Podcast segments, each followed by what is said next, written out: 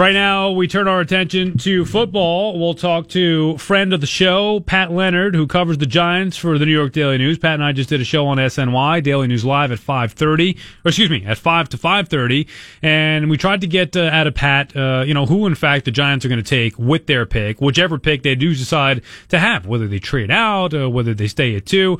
And Pat, we really didn't get an answer for you, so I wanted to circle back and get one out of you right now. What are the Giants going to do, Pat, come Thursday? Thursday night with that second pick? Good question, Sal. It's, it's the biggest mystery, and it's what everyone's waiting for too. You know, Dave Gettleman is relishing the fact that everyone around the league is kind of wondering if the Giants, not only who they're going to take, but whether they're going to trade out or not. Um, you know, I've been told by a couple of people around the league that the Giants pick is quote unquote for sale, but not meaning that the Giants don't want it and want to get out, meaning that they are listening to calls, listening to offers, and seriously considering the possibility that they may be able to leverage one of these quarterback hungry teams like the Buffalo Bills or somebody else coming up. Um, though I am skeptical that the Giants would trade back as far as 12, which is where the Bills' first round or highest first round pick is. Um, bottom line is, I think if you had made me answer the player right now, I think they're taking Saquon Barkley. I know a lot of people have a problem with the Giants taking him at two and not trading down and getting some value before taking a position player, but frankly, I'm not sure the deal is going to exist. And I think Dave Gettleman is going to trust his scouts and his film study. And finally, everything they've done really to this point has indicated they intend to surround Eli Manning with better pieces to win now. And I think drafting a quarterback is planning for the future, but the Giants haven't been doing that. They've been planning for the now. Do you think, Pat, this is a scenario where at this point it's the Giants saying, okay, it's either Barkley or uh, whatever we can get via a trade and trade down and just simply weighing whatever is the greatest option, whether it's the Bills or somebody else. I mean, I know there's even been rumors about the Jets trading up potentially too. Whatever they can get, best package for that number two pick versus Saquon Barkley. Is it safe to say that we're at that point potentially with Gettleman and the Giants? I wouldn't say a quarterback is totally out. I would agree with you that the scenario you just painted is the one that I think is most likely, Saquon versus a trade out. Uh, but there are there are folks around the league who think that the reason the Giants haven't made a trade out yet is because they ultimately intend to take a quarterback themselves. Now, the reason I'm skeptical of that, even though I even though I would like the Giants to do that, I think it's a prudent move to take like a Josh Rosen. You know, I think that you look at Dave Gettleman, look what happened with the Odell Beckham Jr. trade discussions, if you will. You know, they talked to teams and teams were interested, but part of what scared them away was that Dave Gettleman didn't come off an extremely high asking price of reportedly two first round picks, maybe more. And I think in this case, too, what you could have is that Gettleman would be willing to trade, but just like with the Beckham talks, isn't willing to take any kind of discount. Uh, you know, he's going to want way more than even the Jets, you know, gave the Colts to move up from six to three, possibly. And that's going to require a team to mortgage an entire draft or, you know, half of this one and half of next year's, whatever it is. So that's that's my theory on that is that it's more likely they don't trade because even though Gettleman's playing the field, I'm not sure he's creating the leverage to get the type of blockbuster deal it would require to move them out. Yeah, nor should he be, honestly, Pat. I mean, he's in a position of power. He can, and I know he loves it, and he can do whatever he wants with that. He can make the selection. He could trade down potentially. He could take a quarterback. He could take Barkley. I mean, he's in a position of power, so he shouldn't, you know, waver at all on his demands. The question then becomes, is he going to do the right thing at number two? And I think the Giants are in a weird spot being that, or maybe in a fortunate spot that they have a quarterback in place with Eli Manning. It is a perfect transition if you draft whichever one of the top three quarterbacks in this draft that you would like, take them, or whichever one is there after the Browns make their selection, take them and have Eli Manning, not necessarily quote unquote mentor them, but you get the idea. Manning can play. They can learn from right. Eli for a year, potentially two, and then go from there. If not, where are the Giants going when Eli Manning is finished? And by the way, he may be finished now. They're talking like he's got two years. He stunk last year. So where are they going if Eli's not a factor or not effective? Well, that's what's interesting is even though the contract of Eli suggests that this would be his last year and they can cut him and save a lot of money going into 2019, the way the Giants are talking and, you know, Ernie Accorsi was saying last week that it sounds like they think he has at least two years left. And if that's the case, if they really believe that, then they would be in no rush to take the quarterback of the future if they truly feel Eli definitely has two years left. Now, another thing that could impact it is how what the Browns do at one. You know, there's tons of names flying out there from Allen to Darnold to Mayfield. Um, if Darnold falls to two, there's a belief around the league that Darnold would be the guy that would make the Giants most likely to go QB. Like I said, I'm more of a Rosen guy than a Darnold guy. Darnold is only 20 years old. He's very young, still raw, not as raw as Allen. Uh, but both of those guys, Allen and Darnold, if the Giants were to draft them, would be more longer term projects that might fit more into their belief in that Eli Manning has a couple years left. So that's why I think they should take Rosen. But to me, the the personality fit and the timeline fit to the way the Giants are acting a quarterback, if they do take one, mean it feels more like Darnold and Allen than any of the other QBs.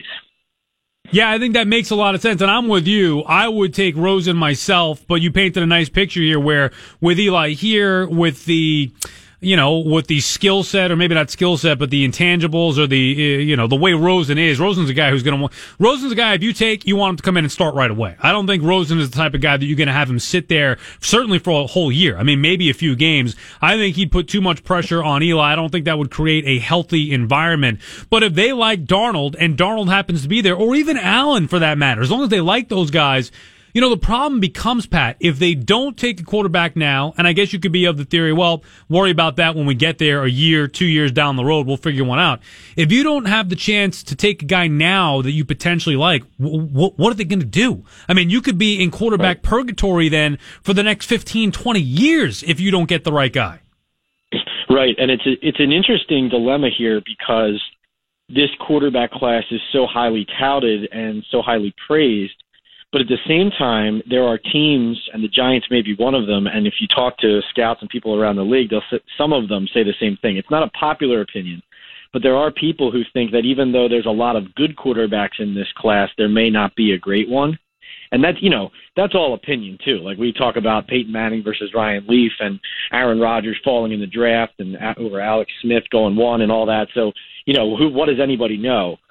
But it's interesting because the Giants would seem to be in a position, like you said, if you don't take a quarterback now, where are you in two years? Even if Eli has two years left, why squander this opportunity? It's not like you're going to be in the top five of the draft, hopefully, in those years to come.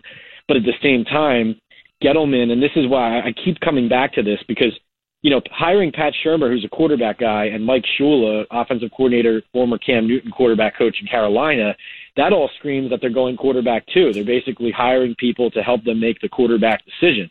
So that would lead you in that direction. I just keep coming back to Dave Gettleman and the fact that he has drafted consistently on the defensive line in the first round.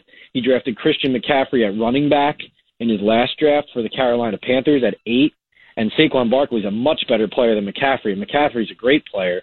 Um, so what I think is that I firmly believe that even though the coaches scream quarterback, I think the general manager screams best player available. And in this class, the way the quarterbacks are considered, even though they have a lot of upside, I don't think any of them are considered better prospects than guys like Barkley or even Bradley Chubb from NC State. Yeah, I think it's an interesting theory. And honestly, Pat, as much as I disagree with taking a running back that high, hard to argue against that logic. I mean, if they believe he is the best player, and by all accounts, I mean, we could read, you could watch, I think everybody would probably to a man agree the best player in the draft is Saquon Barkley. It's just a matter of you don't take a right. running back that high and you, you know, you hope that you could find a star on one of the quarterbacks. If the, if Gettleman and the Giants firmly believe that, then I guess you make the pick. Is there any way though you think that they could get Barkley uh, probably not by trading down, right? Because he wouldn't get past the Browns at four with that with their second pick. Well, I wonder. Yeah, I wonder whether they could make it like if I don't. Th- I'm skeptical that Gettleman would trade as far down to 12 with the Bills. But if they swung a three-way trade, like there have been rumors of discussions of three-way trades, either involving the Colts at six or you know could the Browns be involved at four, and could the Browns and Giants both move back to get the Bills all the way up to two? and then the Giants get to four and still get Barkley. You know, it's very complicated, uh, and the Bills would have to mortgage a lot to get all the way up there. That would be the out of the box thinking of how that could happen. I I would say the one thing I think is unusual is that Chubb has picked up steam, the defensive end from NC State, in the last month or so. Even though he's a really good player, you know, and, and if the Giants don't take him, the, a lot of people expect the Browns to take him at number four with their second pick in the top four. Chubb is a very good player, but everyone keeps pointing to the Giants when Gettleman was here drafting all those defensive ends to help them win Super Bowls, but they didn't take any of those guys in the first round. Strahan was a second round pick. Osi was a second round pick. Tuck was a third round pick, I'm pretty sure. And so, yes, they value that position, but taking a DN that high when the, the problem on your defense, like last year, their defense's problem was effort and some talent at the linebacker position and really just guys not buying in all at once into what Spagnuolo was selling by the end of it. But the problem wasn't talent. They had Harrison, Collins, Jenkins, these guys. These guys are all high talent. The offense lacked talent.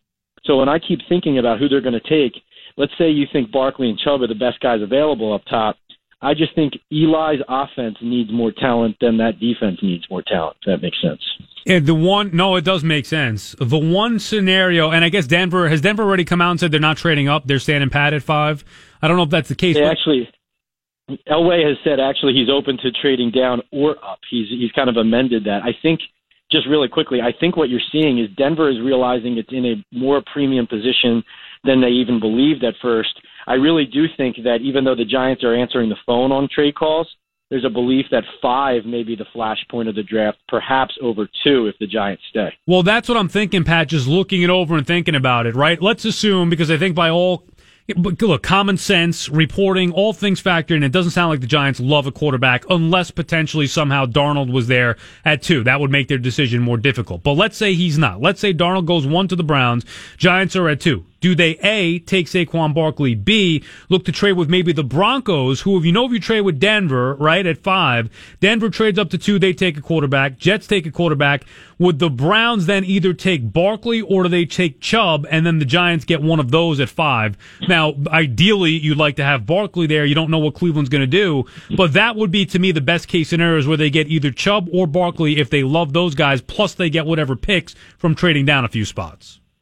No question. I totally agree with that. The best case scenario, if they do seem indeed to go position player, would be to move down a couple spots, but not too far, and still get a Barkley or Chubb.